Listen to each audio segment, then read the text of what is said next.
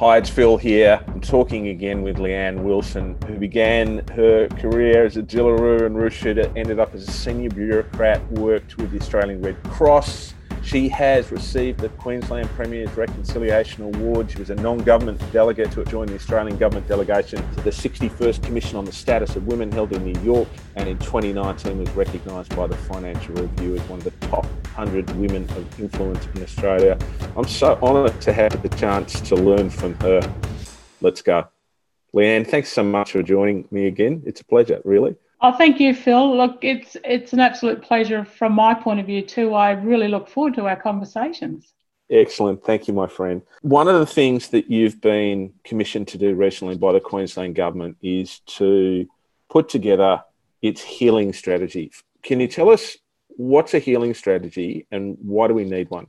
Yeah, sure, Phil. Um, look, I um, am doing this work on behalf of the Aboriginal Torres Strait Islander Healing Foundation, of which I am the deputy chair of the foundation nationally as well.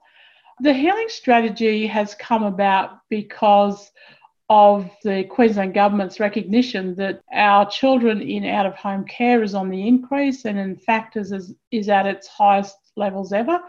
And so the government is recognising that um, you know we need to be doing things differently. And the healing strategy is about engaging with First Nations peoples around what a good strategy would look like that enables people to heal and you know and uh, keep our children out of home care and, and in our own care. Uh, so basically, that's um, what the healing strategy is about. Why do people need to heal? Well, I guess, um, and that's a really great question, and a question that we get all the time. What you know, we as First Nation people are healing from are the atrocities of living under a you know pieces of legislation that have been deficit by design and and really designed to keep First Nation people um, um, I guess, down in a sense. And so the pieces of legislation have not allowed Aboriginal Torres Strait Islander people's voices to be heard in a way that gives us an opportunity to design our own future. So there's some pretty bad stuff that's happened in the past. I mean, pretty bad is an understatement, really. Some just thoroughly dreadful stuff. I mean, we, we know that uh, in most parts of Australia, there were informal strategies to eradicate Aboriginal Australians, and there were all sorts of atrocities and massacres committed mm. on small and large scales. We also know that at official level, less than a century ago, we, we had a, an official policy of assimilation, which in our context meant to breed out Aboriginal Australians so that you know that they were viewed as an uh, uh, as an inferior race that was doomed and was going to disappear. So let's let's accelerate that. And then, of course, there's all the disease that Europeans brought to Australia, which wiped out probably even more than all of that put together. Hmm. How do we help folk to understand how First Nations people, how Aboriginal Australians carry that hurt with them? Look, Phil, one of the um, ways that um, you know we are actually currently doing this is through a series of truth-telling opportunities. And you know, no surprise that um, in Queensland, and because this is where I'm doing a lot of the work, um, when you present truth-telling in a way that is not actually about blaming anybody, but it's actually about sharing the truth about our country um, then people are amazed and angry most of the time that they actually didn't know um, this history, um, our collective history, um, about Australia and the pieces of legislation that have been designed specifically for Aboriginal and Torres Strait Islander people. And you're right, Phil, you know, some of these pieces of legislation have been designed to one breed us out, as you've said, or get rid of us. And it's all predicated on the notion that uh, around terra nullius, that you know here here is a land for the taking. There is no civilization here, and so from the very start of colonisation, uh, we see a, a flawed perspective um, that uh, that Queensland or Australia has been built upon. So, how do we help people to lift the scales from their eyes? How do we help people to recognise the things that have happened? Well, I think that, you know, it's a very difficult thing to um, be able to do. But, um, you know, the first is actually about um, having opportunities to expose this truth. And so, you know, the statement from the heart is, is one way that, um, you know, we can engage in this. Another is just through, you know, what we see happening around the world now. And that is to actually start to peel back the layers of what really is happening. I mean, start to ask questions about, you know, why is it that First Nation people around the world are rising up? And, you know, already we're seeing a whole number, you know, huge numbers of non Indigenous people around the world starting to understand that, um, not just understand, but also um, realizing that they have not known the truth either because they've done their own research into, you know, what is the truth. But also, um, there are more and more, you know, institutions or, or, or um, places or, spaces where Aboriginal and Torres Strait Islander people have given the been given the opportunity to speak their own truth, and so that hasn't necessarily happened before. And so I think people are smart, and they what I'm seeing is that they're actually asking those questions themselves. So, you know, I try and stay optimistic that people will search out the truth and while it's taking a bit longer than you know what what we would like, I still think that people at their very essence are good human beings, and you know, and I hold on to that, I guess, in a sense. So, if if we believe that people are good human beings, part of the challenge that we have is that what is presented to us particularly through media, mm. which needs something salacious and it needs something hot and something controversial. Media doesn't present anybody at its best. Media presents no conflict and it, it, it, presents people behaving poorly in opposition to each other, as far as I can tell. How do we help people not to assume that those are the bits that we should be focusing on when, when, when, our, when our attention is being drawn inexorably towards the fight rather than the getting together, the yarning up, the attempts to listen? Well, I think um, you know the, the opportunity that you you have created is is a really great example of what we can do um, through um, collectivism. So what you've done is created a space um, in order to have this conversation, and um, and I think that uh, you know there are opportunities to create a number of spaces and places um, around Australia uh, to have these sorts of conversations um, invite people into a space that is actually about having a conversation that is about truth telling. It's not about blame, but it certainly is. Truth telling is such an important situation because unless we understand the truth, we will continue with these systemic challenges that um, we see ourselves, you know, immersed in. And when I talk about that, it, I, I refer to the pieces of legislation or the policy settings in which we have become accustomed to, you know, for the last 230 years.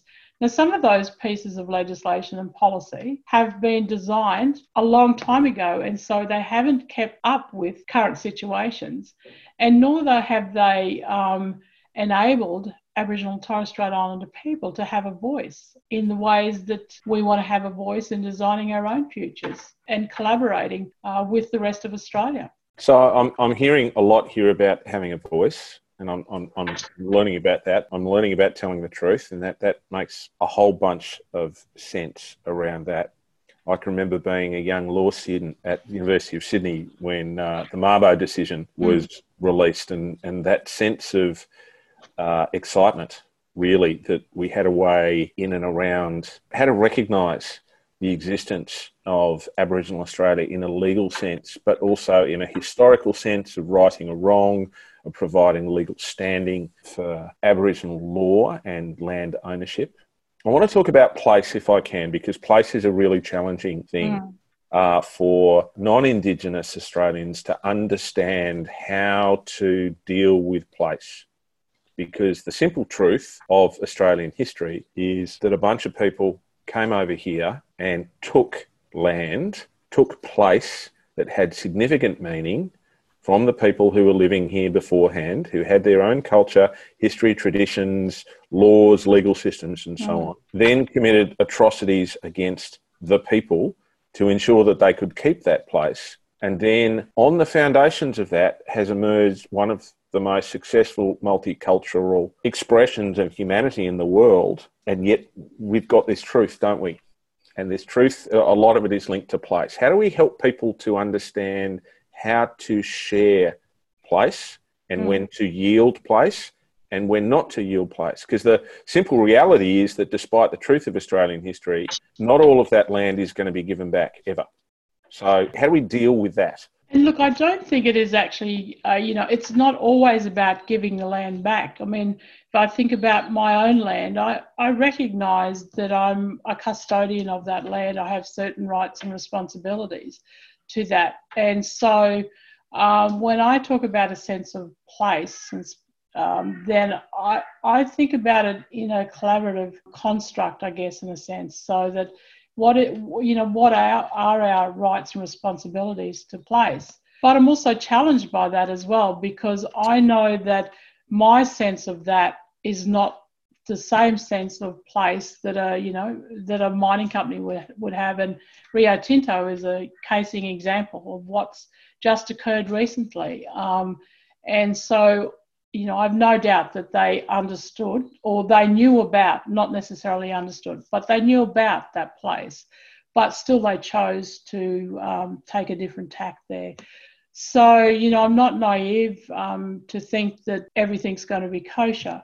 But what I think I would like to see is is more collaboration around um, this sense of space and place that allows us to jointly figure out what is the best way forward that allows you know us all to enjoy this place that we have.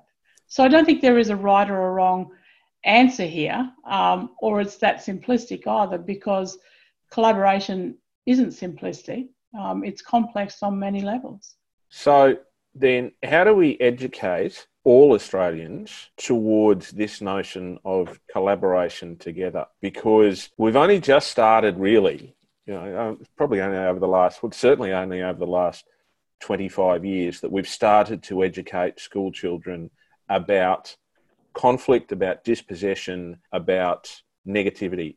And it's a crowded curriculum. So, by and large, most of the stories that are told are about the dark mm. side of things. And some folk can deal with that and well, and other folk can't deal with that well. But how do we get over to the other side as well? dark and light coexist. So you can't yeah. ignore one or the other. But how do, how do we teach folk about collaboration? How do we teach folk about sharing place? Well, I think, um, uh, you know, another uh, challenging uh, question, but teaching people about place comes through this notion of truth telling that, you know, we've been talking about. And so truth telling, it, from my perspective, is about the, you know, connecting with the head and the heart a great way to be able to do this is purely to, you know, simply to look at Australia's history in, in relation to the legislation. And, you know, we think that, um, you know, our legislative history, uh, that's something that happened way back, you know, um, 100 years ago or 200 years ago. But in fact, the history, the legislative history that affects us as First Nation people is in my lifetime is is is in my children's lifetime and, and still it impacts those young children today that have been taken away from home. And so to get a sense of um, the truth when it comes to the facts of the legislation cannot be unseen. And it really does challenge people to look at things differently moving forward and so that's why we as first nation people you know spend a lot of time talking about truth telling and helping people to understand the truth of our history uh, in Australia. So it sounds to me as though there's a the truth telling involves a, a journey into a really dark part of Australia's soul, but then it's got to be also about a way out to the light again. Oh, absolutely. I mean, you know, it's it's that old notion you've got to look back in order to move forward. Um, you know, it's it's like bogging a bogging a truck the easiest way to get out is to back up a bit and then move forward um, quickly. So, you know, I think about it in that way as well. That you've got to look back to know actually what what what it is that that uh, you know is offensive or that what truth telling is about. It's about all of that. And so, in order to move forward, you've got to know the truth um, so you know what you're moving away from and and what you're moving towards. And I think for me, um, you know, part of my own healing journey is to uh, actually appreciate what actually has occurred in my lifetime and um, prior to my lifetime um, to actually help me to heal. And I'm not sure that I'll be totally healed in my lifetime, but I'm in a much better place than I was even 10 years ago, you know. So, this notion of, of healing is not just for me as a First Nation person, but but it's also for us as a as a you know collective hum, uh, humans who are occupying Australia at this point in time. So again, in, in our conversation, it comes back to not just the differences between us, but the similarities that we share as, as human beings. I have two two questions for you before we go. Is healing just for a large, you know, organisation like a state or a country? Should individual schools be thinking about having a healing strategy? Oh, absolutely. I think the, the healing strategy is like the first step because it's actually teaching about what we're, you know, what Australia's history has been and what are we going to do collectively that enables us all to move forward? And part of that moving forward is, you know, uh, allowing people to heal. And I must say that, you know, I've been doing a whole heap of uh, healing work or truth telling work over the past three years with the Queensland government. And at no time has anybody walked out of a session because it's been finger pointing or, or blaming. In fact, people have um, been disturbed by the fact that they didn't know the truth um, and why didn't they know it? And now, what can we do collectively to move forward? I know it is possible uh, to move forward. And I think a healing strategy um, in a school is uh, absolutely fundamental to help with understanding and to help with moving forward. That's re- that's really really helpful to know. I, as I said, I've got I've got one more big question. Let me put it like this: um, I'm a little uncertain as to how to phrase this question. But I'm, that's I'm, right. I'm, I'm going to give it a crack anyway. My sense within education is that there are people who hold all sorts of different views about First Nations people, about Indigenous folk, about Aboriginal Australia, about our history, and so on. Some of those views I disagree with, and then there's others that are fairly close to that which I believe. My sense in education is that there are many, many more people who would be listening to you right now and nodding their heads rather than shaking their heads. Hmm. So, in other words, I think that there is a significant current of goodwill towards trying to get something done that's constructive, which is coupled with an extreme awkwardness about not knowing what to say or do or think. Part of that through a lack of experience and role modeling, because teachers love a model. You've got to give them a model to start with, and then they'll they'll take that model and iterate from there. They're not so comfortable deriving from first principle usually. I think also that people can the, the awkwardness can come about because quite often they are confronted with the anger and the hurt that Aboriginal people feel Mm. And we're chalkies. We, as you know, we're, we're no good at conflict. And if when we're confronted mm. by that anger and the hurt, we don't know how to find a way through that. So you can find people who retreat from that and just kind of don't know what to do. There are plenty of people who are doing great work out there, but there are, I'm sure, I'm, I'm confident around that. What advice do you have for educators about getting rid of the awkward, about about taking the steps that are necessary to bring about the sort of healing processes that you're talking about? I think it's fine to be awkward. Uh, It's probably a good place to be actually because it actually talks about your own vulnerability in this space, um, which then means that you probably need a you know a critical friend or a partner um, to actually help to um, design the way forward. And so, you know, what we've been saying as First Nation people, just involve us in the process. Uh, so it could be as simple as, um, you know, understanding, you know, who are the key people in the in the community in which you are working. Um, do some research, just a desktop at the start, just to see who's around, um, and then um, or reach out to, you know, other colleagues or friends that could actually help to um, set up these conversations that allow you to get started uh, as well. But look, if you are feeling um, uncomfortable, don't start the journey by yourself because. Uh, look, it can be tricky. People are at different places in their own healing journey, and so so you can appreciate that not everybody's going to be in a position to be able to be your partner at, at you know at some point in time because they're going on their own healing journey. And that's okay too but there will be others out there that will be you know will be will reach in and and want to help uh, in this space as well. So i think you just have to have a go because um, you know i get uncomfortable most days as well but um, you know at the same time i don't want that to cripple me as either uh, either and I know I've got a few mates out there that I can call on and to sort of support me and to help me, you know, take that next step uh, as well. Oh, there's so much there. I really appreciate your wisdom. Thank you for being vulnerable about it. I felt awkward ask, asking the question. I think you felt a little awkward answering it, but that's uh, you know, it's just the way it is, isn't it? It's just, you, you just... I think that's the beauty of of our relationship is that